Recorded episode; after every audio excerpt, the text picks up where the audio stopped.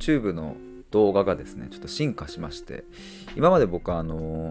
ワイプ的にちっちゃい丸を作って左下の方に僕のこう顔よくあるテレビとかねあるやつみたいな感じで、画面にはこうマインドマップを映したりとか自分で作った画像を映したりとかやってたんですよ。でも今回、今ちょうど21時、5月12日金曜日の今21時に、動画アップしたので、ぜひ概要欄からリンク飛んでみてほしいんですけども、ちょっとやめましたワイプ。でもうデカデカと映してます。で話してます。で字幕をつけました。テロップ入れました。ちょっと進化しました。ぜひ見てみてください。なんかね、今までずっと思ってたのはやっぱ動画でね、せっかく動画出すんだったらやっぱりこう何か資料というかね、こうそれこそマインドマップだったり画像だったり、なんかこう視覚的にビジュアル的に分かりやすいものを乗っけて、でそれを元に喋るみたいなのを、しなきゃなというか、それが YouTube の良さだよなと思っていたんですが、めんどくさいめちゃくちゃめんどいということにだいたい 7,8 本やって気づきまして、でやっぱ僕はですねこうなんか台本なく用意どんで喋った時が一番楽しいということになり、いやでもそうなってくるとワイプでねちっちゃく円になってんのもあれだしなと思って、でちょっとでっかくしました。そう、もう一個はね、なんかこうでっかく自分の顔姿形が動画全体、言ったらスマホの全体とか、パソコンで見たらねデカデカドーンみたいになりますけど、なんかねそれちょっとビビってたんですよね。なんかねえ、自分の顔とかがあんまりドーンってなるのちょっとあれだなと思って、でワイプにちょっと逃げてたんですけど、でももうこの度ちょっともう資料作るのめんどくさいし、もうなんか思いのままにバッて話した方がいいなと思って、ちょっとそこの壁越えてみようということで、取っ払ってみました。で背景の画像というかね、家なんですけど、すっげえ微妙なとこなんですよ。なんかいや、もうちょっとおしゃれな家にね住んでこじゃれた感じでやりてそれも夢です。しかも僕 YouTube 撮影用に壁紙をねこう青くする、なんかこう Amazon で買ったんですよ。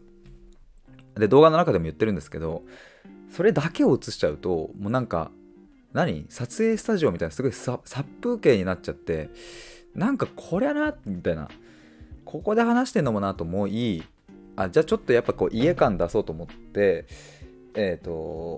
カーテンを映してたんですけど、カーテンだけもなんかちょっとさすがに家すぎるなと思って、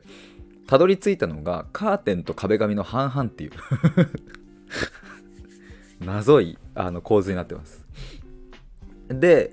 あとはカメラに向かってカメラ目線でずっと喋り続けるのがあまりにも慣れないので、最初ちょっと頑張ってみようかなと思ったんですけど、慣れなすぎるのでパソコンを若干画角内に移して、パソコンを見てるっていう風で話してます。てかそれも全部動画内で言っちゃってるんですけどね。でパソコンにはその僕が話してる顔が映ってるっていう、